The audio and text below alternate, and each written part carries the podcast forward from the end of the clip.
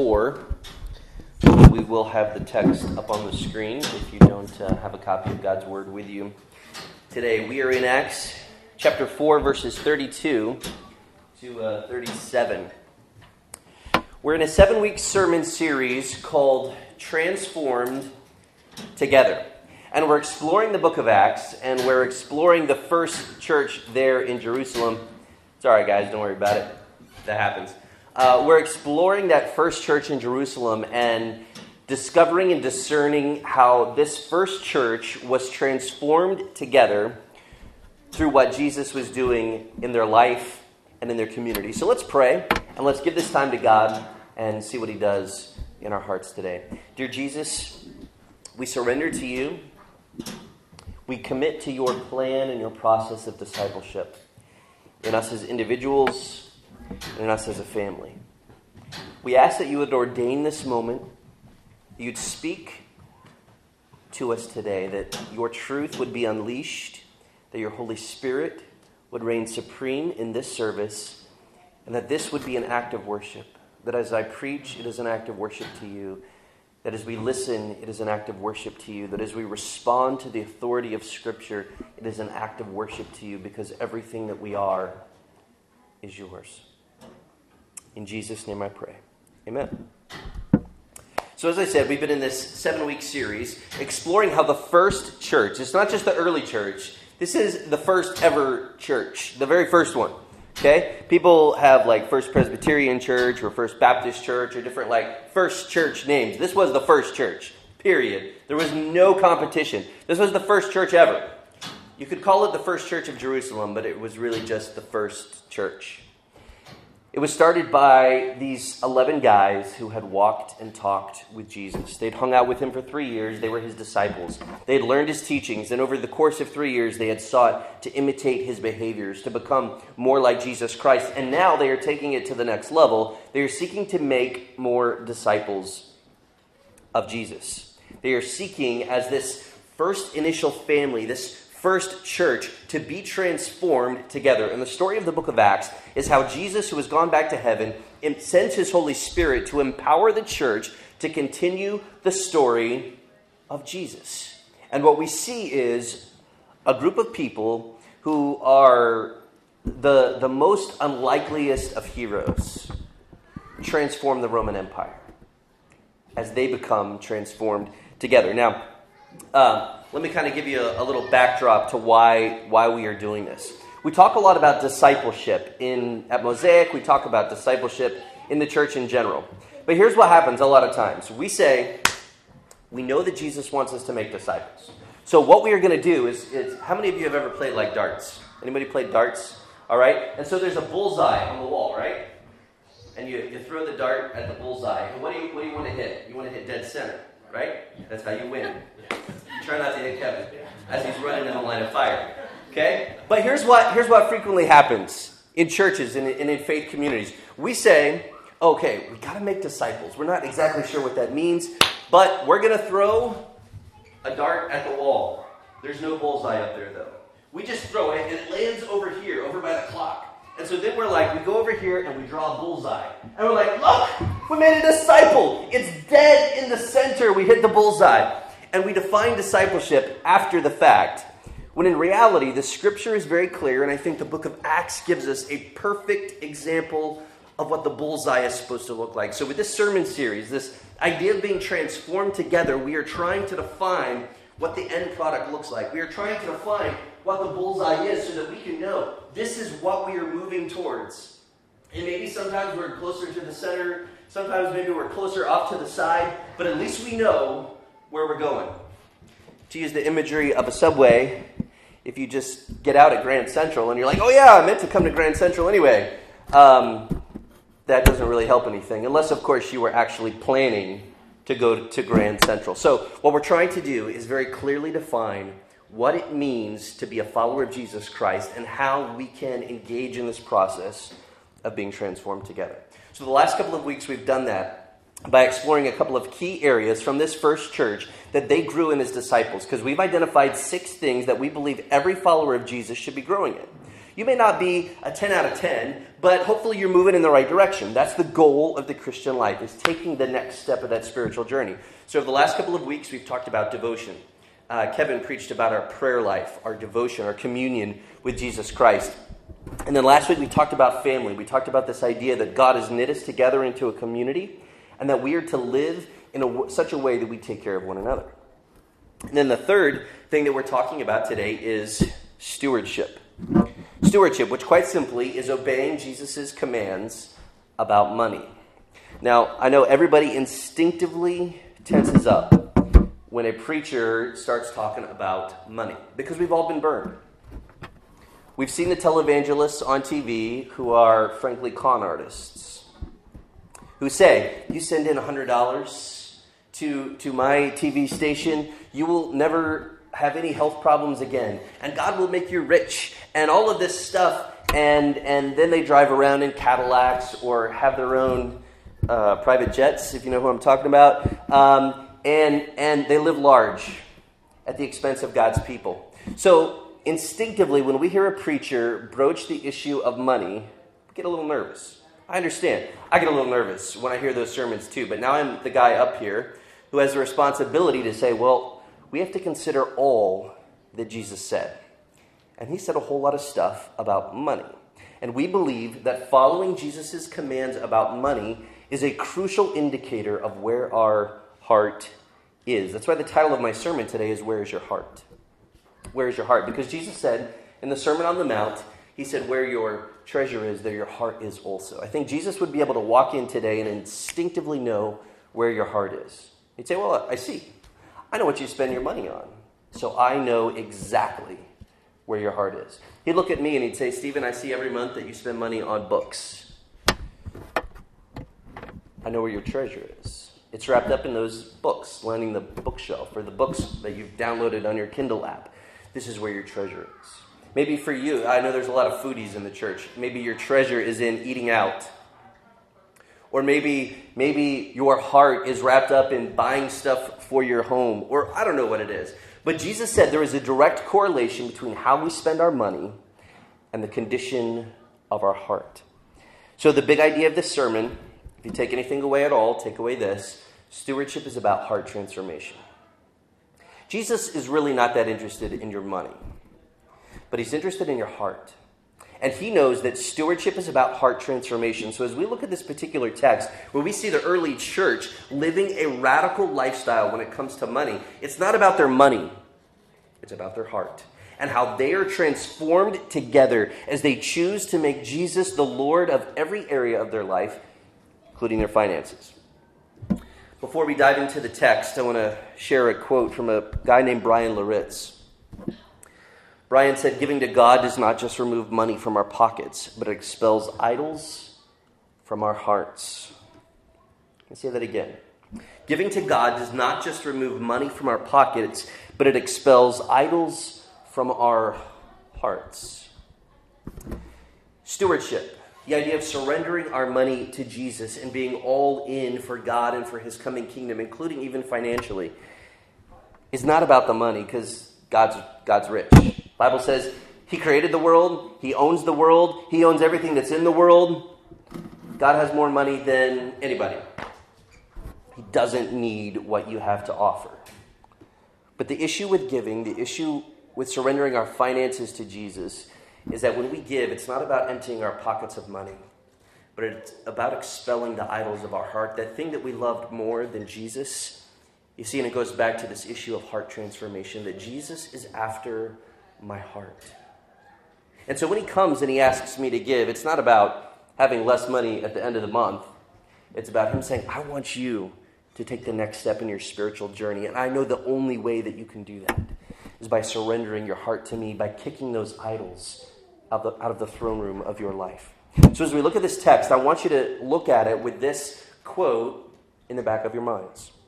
What idols have crowded out Jesus Christ in my heart?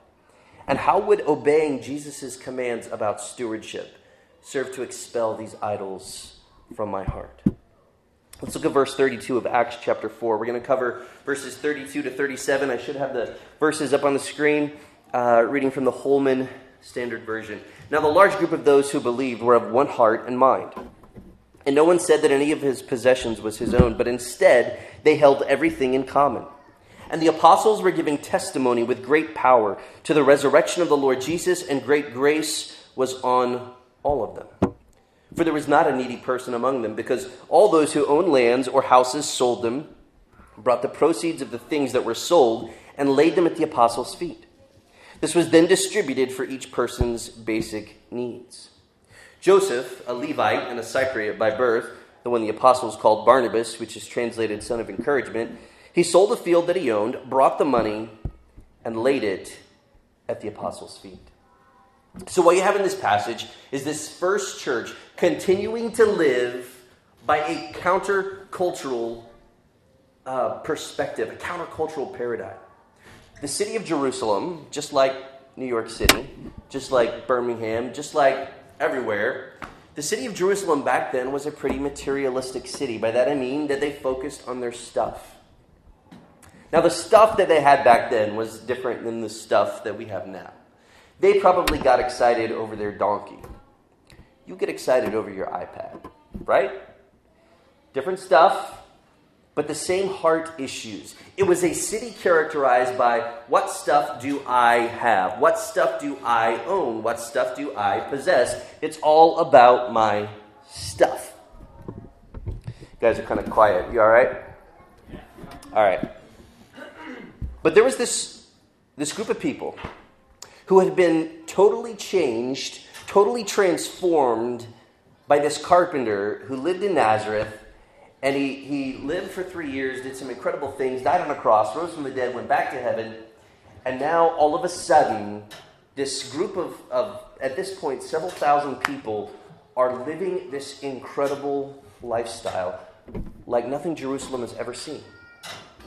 We explored uh, last week how they were living like a family, how they were laying down their lives for one another, how they were, they were meeting daily to encourage one another and to challenge one another in their Christian faith, how they were sold out for Jesus in every aspect of their lives. This text, a couple of chapters later, fleshes out something that, was, that we mentioned last week this radical generosity, this spirit of giving. In fact, it's characterized by this guy named Joseph. says he's a Levite and a Cypriot by birth. So he's this guy from this Mediterranean island, right? And uh, uh, he's also called Barnabas, which is his more common name throughout the book of Acts. Barnabas is this guy from this Mediterranean island, and he happens to be living in Jerusalem, and he happens to be part of this church, and he sets the example. He owns a field. So apparently he's, he's got some money. I don't know if he's middle class or upper class, but he's at least he's got stuff. And before you rush to say, oh, well, he was probably rich, so he's, he's got stuff and I don't have stuff. We all have stuff. Every single one of us in here, we've got stuff. Barnabas says there are folks in the family of God who are needy. How about I sell my field?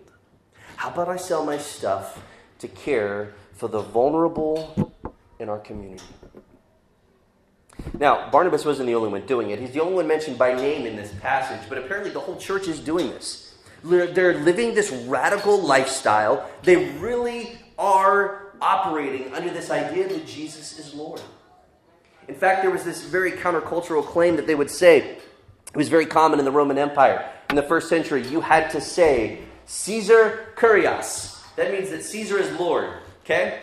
And the Romans permitted everybody to maintain their own religion. They would conquer all of these different countries, right? And you could keep your own religion, but you had to add one religion to it. You also had to worship the emperor. You had to say that Caesar is Lord. But there was this problem. The Christians were not content to worship two gods. The Christians were not content to say that there were two lords, that there were two masters. They operated under the premise that Jesus was Kurios, that Jesus was their Lord. Caesar's image may have been stamped on that coin, but that coin belonged to Jesus, and they knew it. And so they lived by a countercultural way of life that included everything, including their money. So there are folks in their family, folks in their community who are hurting. And so people are selling their stuff, taking it to the leaders of the church and saying, hey, go, can you help that person over there? I see they, they have a need. Can you bless them? Can you take care of them? I think this passage shows us two reasons why we give. We pass the, uh, the offering plate every Sunday, right? Have you ever wondered why we do that? Maybe it's to keep the lights on. I always say it's not to keep the lights on or to pay the bills. Really, none of those reasons are why we do it. There are two reasons from this passage. These are probably not the only two reasons, but there are two reasons from this passage that tell us why we give. Same two reasons that this first church gave. First of all, we give because we have a relationship with one another. We give because we have a relationship with one another. Look at verse 32. It says, The large group of those who believed were of one heart and mind. And no one said that any of his possessions was his own, but instead they held everything in common. So, what you've got is this very radical lifestyle where people are like, you know what? You need, you need my stuff more than I need my stuff. So, I'm just going to sell it. I'm going to give it to you, and I'm going to take care of you. Why? Were they walking down the street and doing this to total random strangers? No, although there would certainly be nothing wrong with that. This is not, this is not um, generosity to, to Jerusalem in general. This is generosity within the family.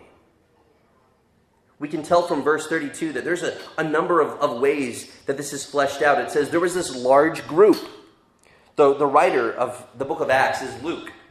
Luke was a very meticulous guy. He was a doctor. He was a historian. And he's, he's got these meticulous records. He knows that there is a clearly definable large group of people that constitute this first church. He's like, there are, there are clear boundary lines. There's these group of people. There's this family. There's this church. There's these people that are inside of this, this new group, this family. They're in relationship with one another. It's a group of people who have believed. What have they believed? They have believed in Jesus. They have believed in his death. They have believed in his burial. They have believed in his resurrection. They believe that he's coming again. And because of this, these beliefs have changed their lives. So it's a group of those who have believed, but it's, it's also a group of those who are united. It says that they're of one heart and one mind. They're of one heart and one mind. Now, it's hard to get a group of people together who have one heart and one mind. Is that, is that fair to say? Right? So, a lot of times people gather up for, for Thanksgiving, just coming up uh, here in a few days, right? And, uh, you know, it's always safe to say when you, when you sit around at Thanksgiving, you probably shouldn't talk about politics or religion because, you know, you're bringing together a diverse group of people and you may all be family, but you got like 15 different views, 15 different opinions. We know how hard it is to get a group of people under one roof who are united, who have the same heart, the same mind, the same values, the same convictions. But there was a group of several thousand people in this first church who did just that. It was a large group of those who believed, and they were of one heart and mind. They were characterized by unity. This is an answer to Jesus' prayer. He prayed in John 17 before he died and went back to heaven. He prayed, God, I pray that my future disciples would be as one as we are one. He's, he's speaking of this oneness that exists in the Trinity between the Father and the Son. That's pretty one. It doesn't get more united than that. And Jesus prayed that his future disciples would be that united, that they would be that one. And God, the Father, answers Jesus' prayer in this passage so that this large group of those who believed, they were of one heart and one mind. There's several thousand people running around Jerusalem, and they're not necessarily agreeing on everything. I don't think that's the idea of unity. It's not uniformity, it's unity. They love each other even when they disagree. They love each other no matter what. They are for one another, and they have decided that the group matters more than the individual. That's the essence of this family. So, this large group of those who believed, they were of one heart and one mind, and no one said that any of his possessions was his own. Sometimes people look at this and they say, well, huh, the first church was communist. Um, that's a very, very common view. I don't think that this is the same thing as communism because the next chapter, in fact, teaches us that this was completely voluntary. So, whereas in a communist state, the government forcibly takes goods from you and then gives them to somebody else, this is something totally different. In fact, I think the idea of forcibly taking it from you totally undercuts the point of radical generosity. These people don't have to be told by anybody to give to their brothers and sisters in the faith. They are family. They have a relationship with one another. Therefore, this is what they do because family is who they are. You see how this builds upon the idea that we were talking about last week? Because we are in relationship with one another, we give. We give because Jesus has united us and made us one. We give because we are believers. We give because the group is more important than the individual. There's a second reason in this text why we give. We give because we imitate our Redeemer. We give because we imitate our Redeemer. Look at verse 33. It says, The apostles were giving testimony with great power to the resurrection of the Lord Jesus, and great grace was on all of them. Now, I'll be honest, this verse totally stumped me. Not the meaning of the verse, but the placement of the verse. Every single verse in this passage is talking about money, it's talking about giving, and then right in the middle, it's talking about the gospel. It's talking about the good news. It's talking about how the apostles were giving testimony to the resurrection of the Lord Jesus. And I had to think long and hard about this. Why did Luke think that this was important to understand that this church was centered upon this good news? Well, it's because it's the good news that compels us to give. We give because we are imitating our Redeemer. The early church was, was proclaiming this message, this good news. They were living in the light of the good news, and the good news was simply this. Even though we're not good enough to save ourselves, even though we're not good enough to earn our way into heaven, Jesus, God in the flesh, lived a perfect life, and he died on the cross as a, as a common criminal condemned by the Roman Empire, condemned by the Jewish state, and he died in our place and bore the wrath of Almighty God, was judged in my place, but then he rose from the dead. He was dead, but now he's not dead. And he's gone back to heaven and he offers us a free gift of eternal life, one that we can't earn, one that we can't buy, one that we'll never deserve. It's unconditional grace. He says, Hey, it's yours for the taking. This was the good news that totally transformed this family. This was the good news that shaped the contours of their faith. The apostles were giving testimony with great power to the resurrection of the Lord Jesus. They were good news kind of people. They were resurrection kind of people. They were living in the light of the fact that Jesus was alive. And when you understand the good news, when you understand what your Redeemer has done, the only possible response is worship and it's giving. Now, I've used the word Redeemer very intentionally. The idea that's mentioned throughout the scriptures of redemption, it carries the idea of, of, a, of a slave auction, of someone who, who is a slave. They can't liberate themselves, they can't free themselves they need to be set free by an outside party. But they don't have the money, they, they can't free themselves, they can't take care of themselves. But then a Redeemer shows up. Someone who has all the resources you could ever imagine. And he sets them free from the power of sin. He sets them free from the, the curse that is upon them. That's what Jesus did for us. He offered us redemption, He set us free, but there was a cost. Cost was his own life. That's the point of the cross. Is that Jesus was our Redeemer on the cross. If you want to know what giving means, look at the cross. If you want to know what giving is, look to Good Friday. There's many things that we could look to in the, in the world to get inspiration for giving and for generosity. My birthday was a couple of weeks ago, and Sonia asked Malia what she wanted to give Daddy. And um, she, uh, she said, I want to give him my pink lollipop. Because in her mind, that was the best thing that she had. And she was so excited, wanted to give it to me like three or four days early. She told me all about it. It didn't matter to her that it was just a lollipop, and you know what? It certainly didn't matter to me. It's one of the best presents I've ever gotten. When she was so excited and she comes up to me with this pink lollipop, and I didn't know what to do with it, I took one lick and then I said, Honey, would you like it? And she said, Yes. And I gave it to her, and she ate it, and she enjoyed it, and I enjoyed it watching her enjoy it. You see, she understood in that moment with childlike simplicity what giving was. She gave her best, she gave her all, kind of like Jesus on the cross, who gave us his all. He laid down his life.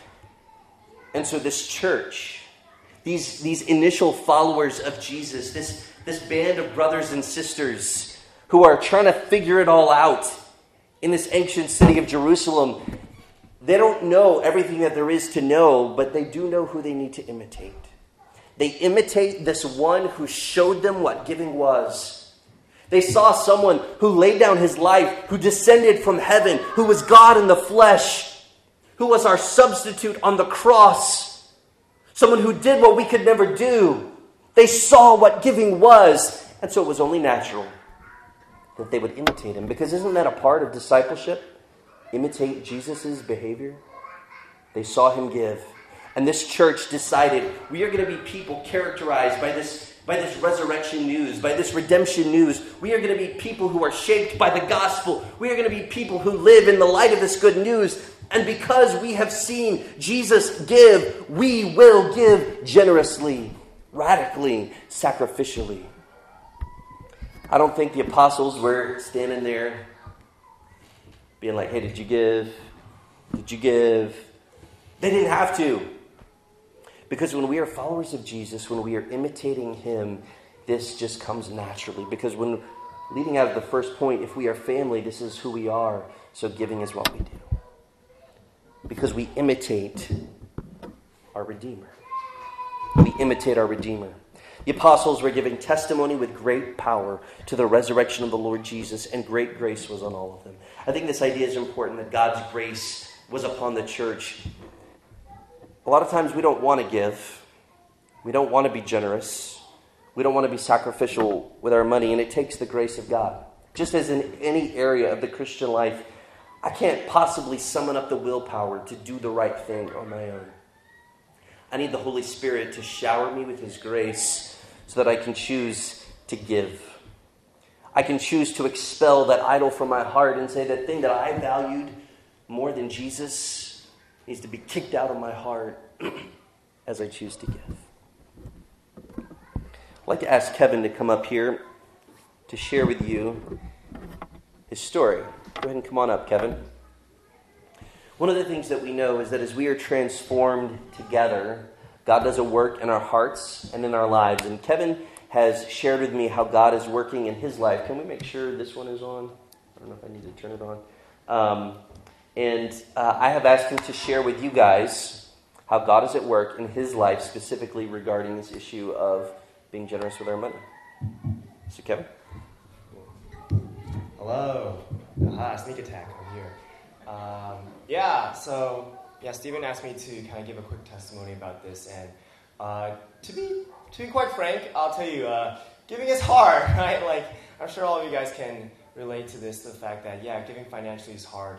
Um, just, I know that my context is different from you guys, but um, I just graduated from undergrad, and so I was very much depending on my parents. They helped me out a lot. And because I'm now post grad and really transitioned to grad school and working, my, my parents and I had a mutual agreement that I should become more and more financially independent, right? Which is good. I, I, I wanted to be. But hey, it's hard, right? It's hard. Like you, you start making the money and like working like double shifts at my job. And, like, wow, this is my hard-earned money. And I wasn't thinking like, oh, I want to use this to like do bad things, right? I wanted to pay tuition. I wanted to bless my missional family, all kinds of stuff. So even with good reasons, I wanted to hold my money and really use it for quote unquote good reasons, right? And I was really struggling with tithing and all this kind of stuff. And Stephen was talking to me about this, and I was, yeah, I want to say this is not some kind of easy thing, right? Um, this is a struggle that I, I, know that we all struggle with, paying the bills, rent, and all kind of stuff.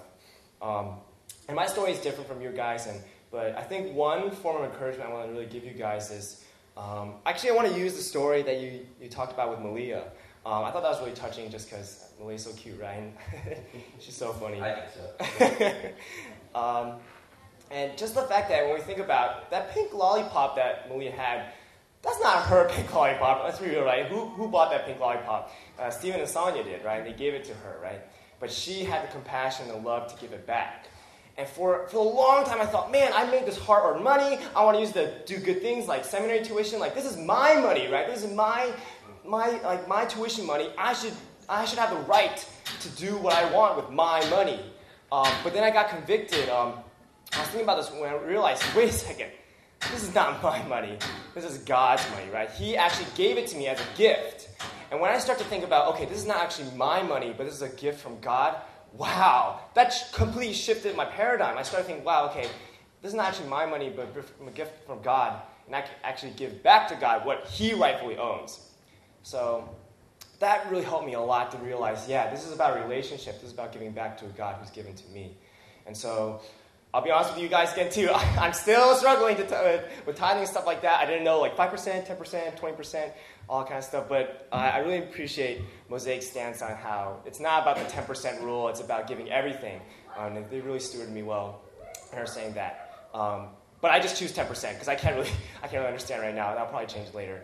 Um, and I'm still struggling, but I'm still getting there. And yeah, I just really encourage you guys that we can work on this together. So, Amen. Thank you, Kevin. Appreciate it. Thanks for sharing uh, your heart and being willing to be vulnerable with us. I think what we are going to learn with each of these things that we explore as a church, each of these six areas in which we know that God wants us to grow, is that transformation is not going to occur on our own, right? So now Kevin has invited you into his struggle, right? And Kevin invites us to help him along in this journey. We're seeing that God is transforming your heart, and, and, I think Kevin mentioned it several times that it was this this struggle to figure out how what do I do with my money, and then God shifted it to know it's God's money. What happened, Kevin, was there was a heart transformation. You went from thinking of it as your money to thinking of it as God's money. That's why stewardship is about the heart. Jesus really doesn't need your money. He doesn't need my money. He wants our hearts. He wants our hearts. So I want us to ask ourselves two questions. What is God saying to us from this passage, and what are we going to do about it? What is God saying to us, and what are we going to do about it? I have three simple uh, applications. There may be other applications that the Holy Spirit speaks to your heart about, and that's cool. Uh, but three things. Uh, Daniel, if you could come up, uh, maybe one other person to help Daniel pass something out. I've got, uh, I've got three things on the screen here, three applications uh, that I want us to consider. The first is we want to read together as a church family this book called The Treasure Principle. I know we passed out this book last December, so if you've already got a copy, that's cool. But we're passing out about one per family. So, Daniel and Kevin, why don't you guys pass that out? Raise your hand if you did not get a copy of this book last year. We're going to make sure every family gets one. If we run out, that's cool, and we will buy more and, and give them to you, all right? So, this book is called The Treasure Principle, and the basic idea of this book is very simple.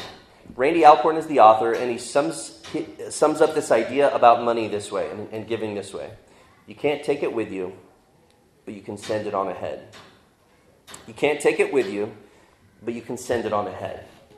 Um, what I want to challenge you guys to do is to read this book between now and the end of the year. We're entering into a time of the year when, as Americans, we are tempted to think a whole lot about stuff. Thanksgiving kicks off the Christmas season, right? And, and then it's all about giving and getting and, and, and you know, those, uh, those gag gifts that you give away at those parties and all the different stuff that you do. And we're very focused on stuff. What I want to do is to challenge us as a family to use this time when it's very natural to be focused on stuff to instead to be focused on our Savior, to be focused on heart transformation. So I want to challenge every family here to read this book together by the end of the year and to have conversations with those in your missional family about the book. This treasure principle. Really only take you a couple hours to read it. It's not a it's not a hard read. You could probably go home and read it tonight. Okay, so first off, to read the treasure principle. Second, I want to challenge us as a family to give regularly to God through Mosaic. What does that mean? Uh, I'm glad Kevin actually raised the point. He's like, I don't know if I'm supposed to give 5% of my income, 10%, 20%. Uh, and the answer is yes. Jesus wants everything that we have, everything that we are. There is no percent, in my opinion, and people debate this. I don't believe there is a percent listed in the New Testament that says this is how much you are supposed to give to God. A lot of times people get the idea of 10% from tithing in the Old Testament, where God required the Israelites to give a certain portion of their income. People who talk about tithes, though, frequently don't realize that the tithe in the Old Testament, there were multiple tithes, and when you annualize them, it meant about giving 30% of your income on an annual basis to God. So we want to talk about a tithe. We're talking about 30% of your income, which everyone's like, whoa, hold on, slow, hit the brakes on that. Um, and I understand that. That would, that would be difficult. But that's what ancient Israel did. That's what God demanded of them. So, in that context, it was a very just and gracious demand. But what Jesus does in the New Testament is he ushers in something called grace, and grace always raises the bar. You see, there were these guys called the Pharisees. We talked a lot about them when we studied the Gospel of Mark, and they were counting out their pennies, right? They're like, I'm going to give 30%, but not a penny more. Not a penny more. Jesus is going to get the bare minimum, right? I don't want to give God more than I have to. And that was the focus. But in the New Testament, Jesus gives us grace. And he looks at people like the, like the, the poor widow woman who gives her last two pennies, and he says, She's a hero of the faith because she has given it all. Because under God's new paradigm of grace, God wants our heart, He wants our all. So the answer to the question of how much you're supposed to give is you're supposed to give your heart. And when you give your heart, you don't get caught up in dollars and cents or percentages you give radically, you give sacrificially, you give generously. And you don't give like you're paying a bill and you figure out what you got left over and then you give that to God through the church. No, first you say, God, what are you laying on my heart to give? This is my first, before I even cover the rent, what do you want me to give? And then I'll figure everything else out after that. That's not the way we tend to think. But God is challenging us as a family to give. I believe that that can happen in a lot of ways. You can give to the homeless guy on the street. Sonia and I support a, uh, an orphan in Africa um, that we've been privileged to help. Sonia's been doing this for many years before I, I uh, met her. A girl named Rahel um, that we help support, that we help take care of. But the primary way that God's people give is through His church, through the family of God. How do we know that? Well, that's what we see in this passage.